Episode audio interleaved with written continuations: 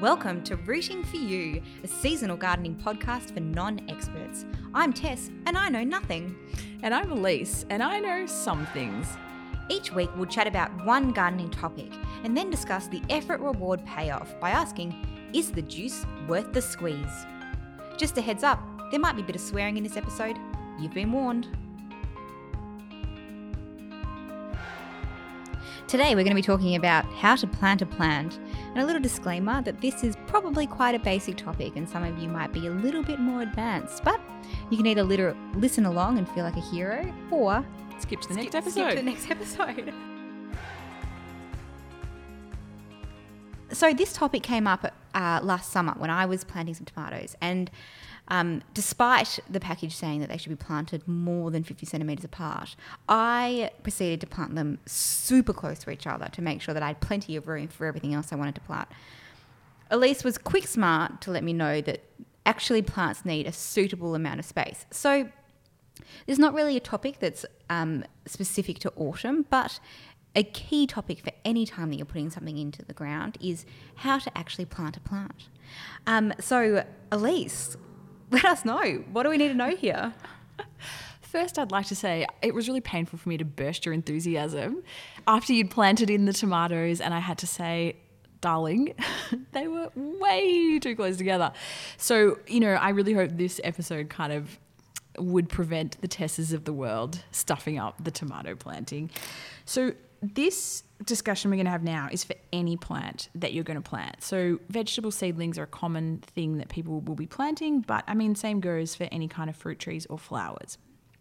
So, this discussion, I really want to talk about planting a plant. So, if So, the, the first question I have mm. is, and I know that it's a big topic, but do you go with seedlings or do you go with mm. seeds? It is such a big topic, I feel like we should do it in a second episode because it really depends on the time of year that it is, and it also depends on the plant you're growing. Some things go better from seed, some things are really hard from seed, so I'd say buy a seedling. So, we will talk about that. But at this point, you have a plant. I don't care how you got a plant. Maybe someone gave you a plant. Maybe you bought it from a nursery, from a seedling. Um, maybe you grew it from a seed. Whatever it is, you've got one. So right now you've got your punnet, and let's use your chili example, Tess, because I think this is a good one. So you've bought the punnet from the nursery, and in the punnet, what have you got? You've got four plants. Four little seedlings in the punnet that you've bought. One punnet bought four little seedlings. Exactly. Now you might buy a punnet, and depending on the plant, it might have 20 seedlings in it if it's something like silver beet, or if it's an advanced tomato, it might only have one. So the first question is how many plants do we actually have in our punnet? Again, look closely at the root system. How many little uppy shooties do you have in that punnet? Count those. That's how many individual plants you have. And each individual plant needs to be planted separately. We can't just whack them all in the hole, which is what Tess did with the So chilies. this is this is quite basic, but it's it's because they need soil. They need their space. They need their nutrients. Is that right? Yeah, exactly. Because otherwise, they're going to be competing for water. They're going to be competing for nutrients. They're going to be competing for sunlight. So, if you planted like your chilies, if you plant them all in one hole, um, they're probably going to grow fine, but you're not going to get the kind of yield that you want. And, you know, again, we're all about maximum return. So, spacing them out, it's going to take you a few minutes, but it's going to be a whole lot better for the end result. So, first you've ascertained how many plants you actually have. Then you need to actually separate these plants into individual plants. If they aren't particularly root bound, which is a term, have you ever taken like a pot off a plant and the roots are like so intensely covering it's just like a cube of roots? That's called pot bound. Got if it. they're not pot bound, it's quite easy. You can just break them into the individual cells. So, like with your chilies, you would have just broken that punnet into four individual, um, And that's just shaking them apart. just to- shake, like literally ripping them apart Got to it. an extent. Um, but often you will buy, you know, a lot of seedlings in one punnet, or they'll be quite root bound, and you can't just pull them apart. In that case, the trick here is to get a little basin of water, like you know, like five centimeters deep, and actually submerge the punnet and all the roots in the water. and then let it sit there for five minutes. That'll actually wash away a lot of the soil and you'll be just left with the roots and it's really easy to separate them. This might be a silly question. There are no silly questions. None. If at this stage Mm. I just rip them apart, Yeah. what kind of damage is that going to do to Mm, good each question. of the seedlings? Good question. So each seedling, each little plant, each little shooty uppy has a root system. And if you go ripping them, you will break some of those roots.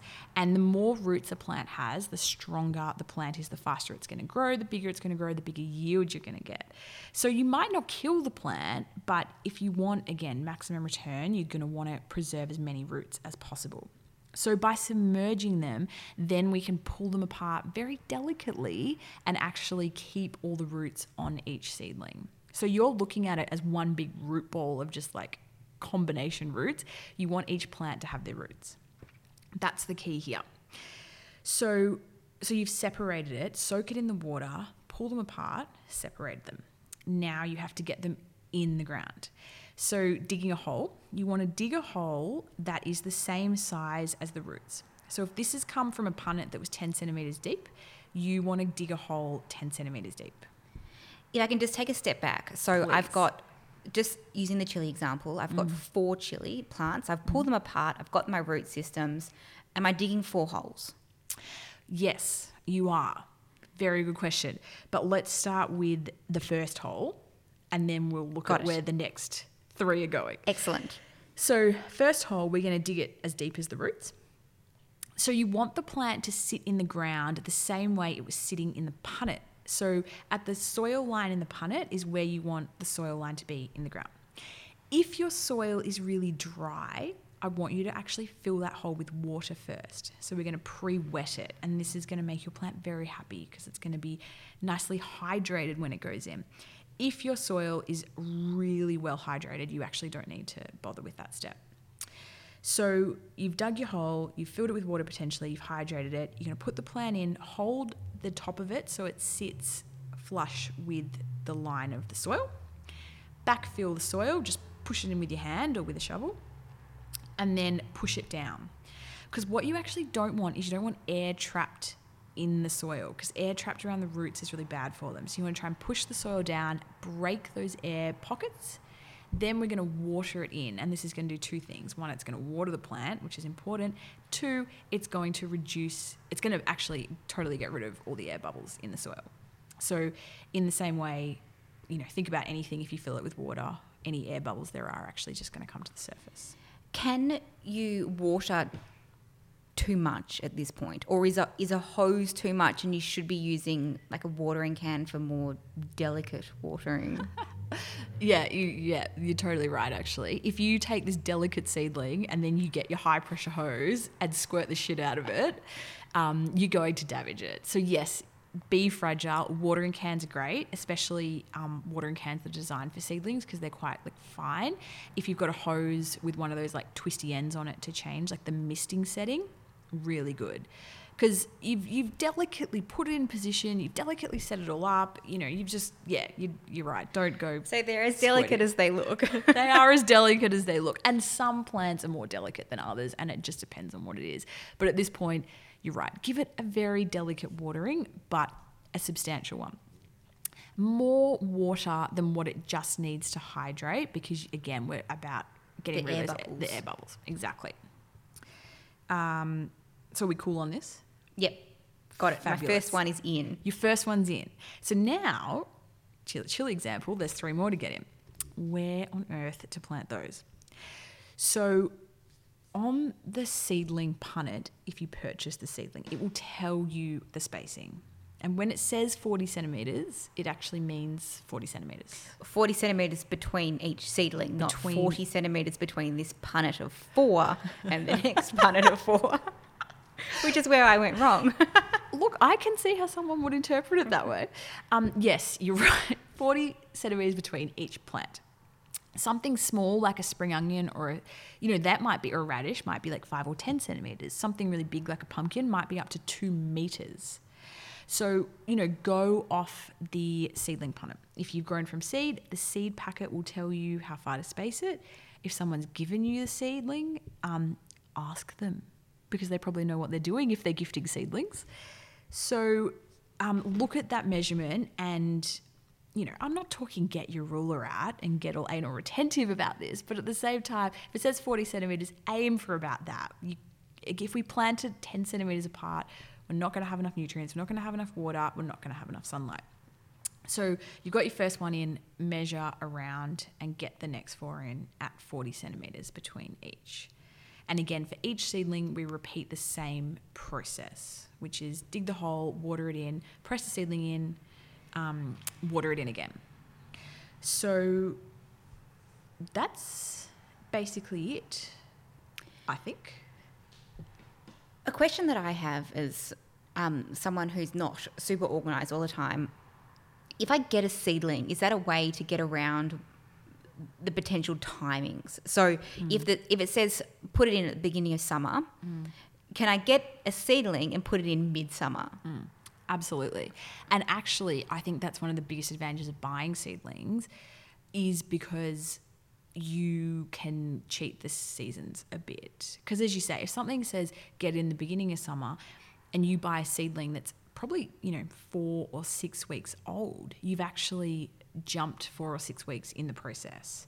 So it's a really handy way if you're not organized with the seeds to actually time it really well. So usually when people talk about when to plant something, unless they've specified seed or seedling, they probably mean seed. So therefore, as you say, if you say this seed needs to go in early summer and you buy seedling late summer or midsummer, that's probably totally fine. That's so helpful because the often it says tomatoes summer whatever, mm. and you feel like you've missed the boat if you haven't mm. gone the first week of summer. But if you mm. know you, can get a seedling and you have a little bit of leeway with the time, then that's actually for someone like me who's a little bit unorganized, super helpful to know that you haven't missed the boat for that season on whatever plant you're growing at that time. No, it's a really good point. And even I use seedlings all the time to try and cheat the seasons because it's quite cold where I garden. So for me, it's sometimes hard to get a whole life cycle in over summer. So I will use a seedling because I can plant it really early and I've got an extra six weeks or four weeks ahead of the cycle. So you're right, you've got a much broader spectrum of time you can plant something depending on whether you choose a seed or a seedling. But here's the thing is if you're too late, just don't put it in the ground. It's never gonna fruit. Okay? I, Tess is laughing right now because she's done this. And the thing is, right, like, let's use the tomato example. You put a tomato in the ground, it might grow into some nice big bush. Say you plant it end of summer. You're gonna have some nice big tomato bush in autumn, Which is lovely. which is lovely. But are we in the are we in the bush business? No. No, we're in the fruit business. We're in the fruit business as far as tomatoes are concerned. So um, we're not interested in the big bush. We are interested in the fruit. So if you've missed the season, you cannot cheat nature. Plant something else. So let's talk about first few weeks of life. You've got it in, you've watered it, air bubbles are out. What am I watching out for to make sure that the roots properly take to the soil? I don't know, what's the right word there? I feel like take to the soil is about as good as any word I could come up with. Um, you, you're so right because you think about it. You've seen how small those roots are because you've removed it from the punnet. They're actually quite small. Those roots are providing all the hydration for that plant. So when the soil dries out, a new plant doesn't have a lot of roots to access moisture, so it can dry out and actually die very easily. When a plant is big, and you see this in trees, they can go ages without being watered because their root system is so big and so deep, they can access water well below what we're looking at on the soil, like on the upper level of the soil. But with a new seedling, it's it doesn't have those resources and those reserves. So you will need to water it possibly every second day if it's warm while it's establishing those roots. Once the roots are a bit more established, it gives you more time in between waterings. But early stages, as you say, um, yeah, you need to you need to be on it more. And you know and again, I assume we're using a more delicate we're using water. a delicate spray. a delicate spray here. Uh, also, in the early stages of life, is the time when any pests are going to be a problem because pests later on they might get a couple of leaves but they're not going to kill the plant. When the plant only has two leaves, if a caterpillar comes along and chomps those two leaves, That might be the only two it's got. literally so it's it's the end so again in the early stages and i'm talking like maybe two or three weeks i want you to look at that little baby a lot more often water it more often and just check it for pests more often this is the danger zone for your plants So that's looking at the leaves. I mean, I'm sure Yeah. we can do a whole episode on this, but that's just looking at Definitely. checking the leaves. Yeah. Okay. and like if things look good they are good if they've got holes in them we might have a problem Got it. So, the big question is the juice worth the squeeze? This is where we look at the effort reward ratio of today's topic. The categories are superstar, high effort, high reward. Completing this will make you feel like an absolute rock star. Best on ground, low effort, high reward. Quick wins and fill ins, low effort, low reward. And finally, the wooden spoon, high effort, but not much reward.